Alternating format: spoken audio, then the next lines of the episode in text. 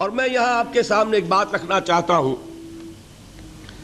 شاید آپ چونکیں بھی پریشان بھی ہو جائیں، لیکن انشاءاللہ وہ پریشانی جلدی رفع بھی ہو جائے گی۔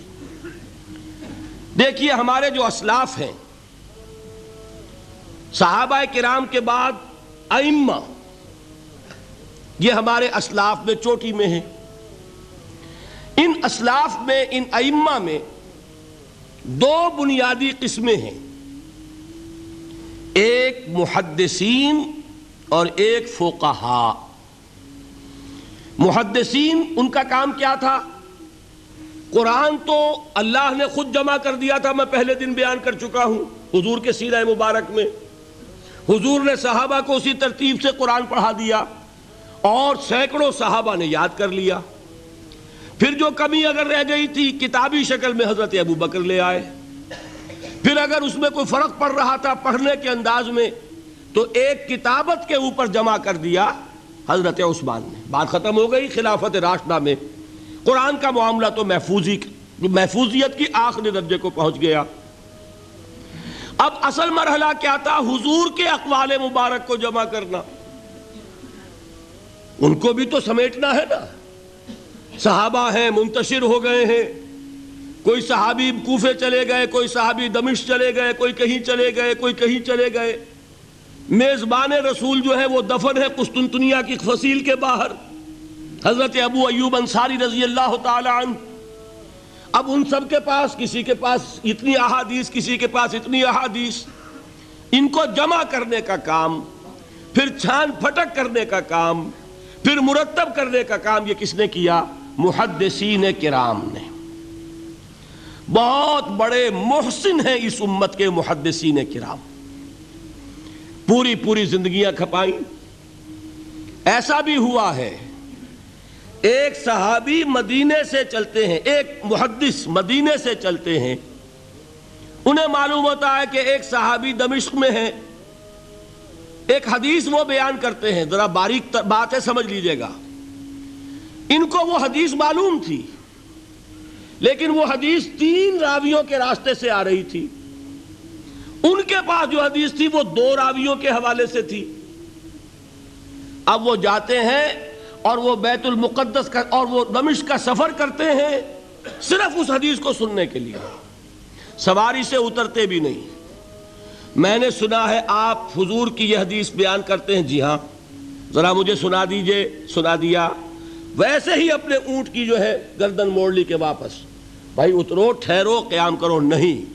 میں صرف ایک حدیث رسول تم سے سننے کے لیے آیا تھا۔ میں اپنے اس سفر میں کوئی اور مقصد جمع نہیں کرنا چاہتا۔ یہ کام کیا محدثین نے؟ بہرحال میں اس وقت جمع و تدوین حدیث کے موضوع پر میری گفتگو نہیں ہے۔ لیکن چونکہ ہمارے اس جدید دور کے فتنوں میں ایک فتنہ ہے انکار حدیث کا، لوگ سمجھتے ہیں جیسے کہ ڈرائنگ رومز میں بیٹھے ہوئے آرام سے کتابیں پڑھتے ہیں، شاید ایسے ہی محدثین کا کام تھا۔ انہوں نے جس طرح زندگیاں لگائی ہیں اور جس طریقے سے حدیث کو جمع کرنے کے لیے مشقتیں جھیلی ہیں، اس کا آج ہم تصور نہیں کر سکتے۔ اچھا وہ تو محدثین کرام ہیں۔ ان میں بھی اب ایک نام نوٹ کر لیجیے، چوٹی پہ کون ہے امام بخاری، امام مسلم، امام ترمزی امام احمد ابن حنبل امام ابن ماجہ، امام ابو داود سب ہیں، لیکن چوٹی پر رئیس المحدثین کون ہے امام بخاری۔ اچھا اب تیسرا طبقہ ہے ہمارے ہاں دوسرا۔ وہ ہے فوقہا قرآن بھی جمع ہو گیا، حدیث بھی آ گئی۔ اب اس سے احکام نکالنے بھی تو ہے نا۔ استدلال کرنا ہے، حدیثوں کو جوڑنا ہے۔ قرآن کے ساتھ ان کا ربط تلاش کرنا ہے اور پھر کوئی حکم تلاش کرنا ہے، اجتہاد کرنا ہے۔ یہ کام جنہوں نے کیا، انہیں ہم کیا کہتے ہیں؟ فوقہائے کرام۔ اور ان میں بہرحال جو لوگ یہاں جمع ہیں، مجھے یقین ہے کہ وہ اس بات کو تسلیم کرتے ہوں گے کہ ان میں چوٹی پر ہیں امام ابو حنیفہ رحمۃ اللہ علیہ، امام اعظم۔ ٹھیک ہے، کسی کی رائے ذرا مختلف بھی ہو سکتی ہے۔ کوئی شافعی مسلک کا ہے تو امام شافعی کو بہرحال وہ اونچا درجہ دے گا۔ مالکی مسلک کا ہے تو امام مالک سے اسے زیادہ نسبت ہے۔ لیکن واقعہ یہ ہے، پوری دنیا نے تسلیم کیا ہے کہ قانون کا جتنا سینس امام ابو حنیفہ کو ہے، قانون ایک علیحدہ شے ہے، اخلاقیات علیحدہ چیز ہیں۔ ایک شے کا اخلاقی تقاضا کچھ اور ہے، قانونی تقاضا کچھ اور ہے۔ آپ کو کسی نے تھپڑ مارا؟ اخلاقی تقاضا کیا ہے؟ معاف کر دو بھائی۔ اور قانونی تقاضا کیا ہے؟ جوابی تھپڑ رسید کرو۔ اس لیے کہ اگر یہ نہیں کرو گے تو اس کی ہمت افزائی ہوگی، یہ کسی اور کو بھی تھپڑ مارے گا۔ قانون کا تقاضا یہ ہے۔ اسن و بسن دانت کا بدلہ دانت۔ رزن و بے کان کا بدلہ کان۔ قانون یہ ہے۔ اور اخلاق کا تقاضا کیا ہے؟ وہ و تصفہ و تغفرو اگر تم بخش دو، معاف کر دیا کرو، لوگوں سے درگزر کیا کرو، فَإِنَّ اللَّهَ غفور الرحیم تو اللہ بھی تو غفور الرحیم ہے۔ تقاضے متضاد ہو گئے کہ نہیں؟ کسی معاملے کے اخلاقی پہلو کو پر نظر رکھنا یہ اور مزاج ہوگا۔ اور کسی معاملے کے قانونی پہلو کی گہرائی میں اترنا یہ اور مزاج ہے۔ میں اپنا احساس عرض کر رہا ہوں اور دنیا میں جو بات مانی گئی ہے کہ جس کا نام لیگل سینس ہے، قانون کا ایک فہم، اس میں دنیا کا کوئی شخص مقابلہ نہیں کر سکتا امام ابو حنیفہ کا۔ آپ صحابہ کو ان سے مستثنا کر دیجیے۔ ظاہر بات ہے، انبیاء اور رسولوں کا معاملہ نہیں ہے۔ تو باقی انسانی نوع انسانی کے اندر امام ابو حنیفہ کا پلے کا کوئی شخص، ان کے برابر کا کوئی شخص قانون کا فہم رکھنے والا آج تک پیدا نہیں تو سید الفقہا کون ہوئے؟ امام ابو حنیفہ۔ اور رئیس المحدثین کون ہے امام بخاری، یہ ساری جو میں نے اس وقت آپ کو تمہید بیان کی، وہ اس مسئلے کے لیے پریشان کن مسئلہ یہ ہے کہ امام ابو حنیفہ کی طرف یہ بات منسوب ہے کہ وہ یہ فرماتے ہیں المان و قول ایمان نام ہے صرف قول کا۔ عمل اس میں زیر بحث نہیں آتا۔ ولا یزید و ولا ینقص وہ ایمان نہ گھٹتا ہے نہ بڑھتا ہے۔ ایک سٹیٹمنٹ سمجھ میں آ گیا نا؟ اب دوسرا سٹیٹمنٹ سنیے۔ وہ ہے امام بخاری کا، رئیس المحدثین کا۔ المان قول و ایمان نام ہے، قول اور عمل کے مجموعے کا۔ قول اور عمل دونوں چیزیں ایمان میں شامل وہ یزید و ینقص، وہ گھٹتا بھی ہے، بڑھتا بھی ہے۔ ایک مسلمان کو پریشان ہو جانا چاہیے کہ نہیں؟ ایمان جیسی بنیادی بات سارا قصر تو یہیں سے تعمیر ہونا ہے۔ جڑ بنیاد ایمان ہے۔ ایمان کے بارے میں کوئی چودویں صدی کے، پندرہویں صدی ہجری کے کوئی علماء ہو بڑے سے بڑے ہوں، ان کا اختلاف ہو جائے تو تشویش نہیں ہوگی۔ یہ کن کے درمیان اختلاف ہو رہا ہے؟ رئیس المحدثین امام بخاری اور سید الفقہا امام ابو حنیفہ۔ اور کتنا بنیادی اختلاف؟ بظاہر متضاد باتیں، بظاہر کہہ رہا ہوں میں۔ میں نے کہا تھا، مجھے پہلے آپ کو پریشان کرنا ہے۔ پھر تاکہ آپ کی سمجھ میں بات آئے، یہ پریشانی رفع کیسے ہوتی؟ ہے اسی سے علم میں اضافہ ہوتا ہے۔ بات جو ہے، وہ گہرائی کے ساتھ سمجھ میں آتی ہے کہ مسئلہ پہلے سامنے ہو۔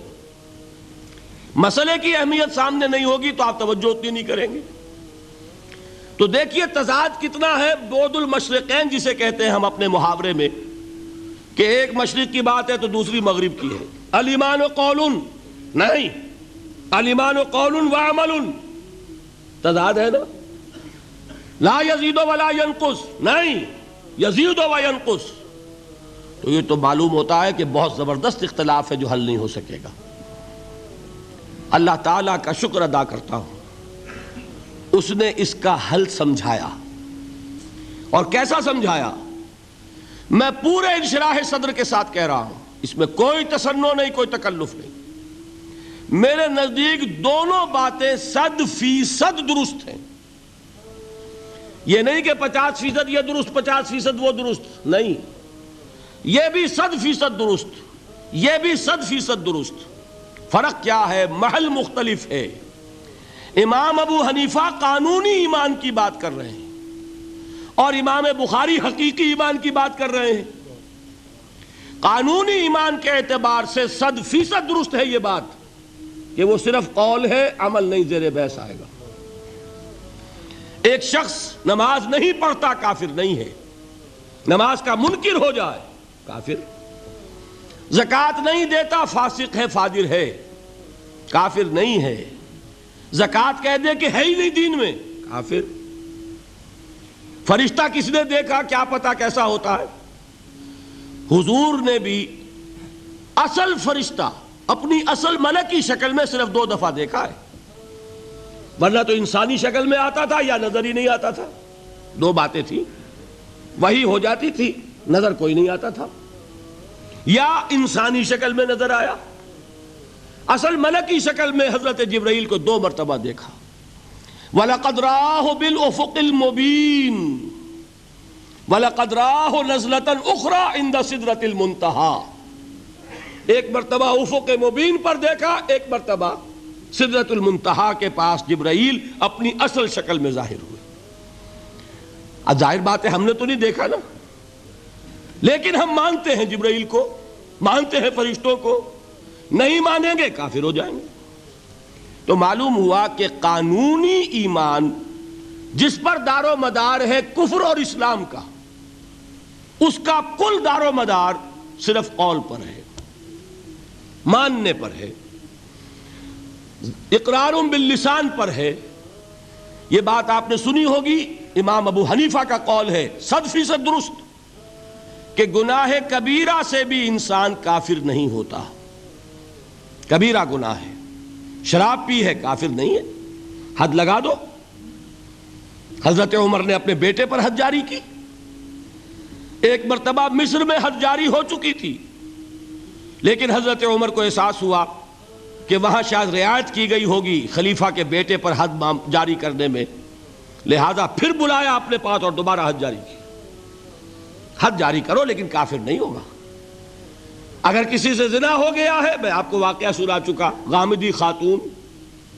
حد جاری ہو جائے گی۔ لیکن یہ کہ اس کو کافر نہیں کہہ سکتے، کافر کیا کہیں گے؟ میں تو سنا چکا آپ کو کہ ذرا کسی نے کہہ دیا، بے حیا عورت تھی۔ تو حضور نے کیسی ڈانٹ پلائی ہے؟ کتنا اس کا رتبہ بیان کیا ہے؟ اس نے تو وہ توبہ کی ہے کہ مگر مدینہ کی پوری آبادی پر اس کو تقسیم کر دیا جائے تو سب کی نجات کے لیے کافی ہو جائے۔ معلوم ہوا تکفیر اور ہے اور کسی کا فاسق و فاجر ہونا اور ہے۔ اس میں حد فاصل انسان کا اقرار ہے۔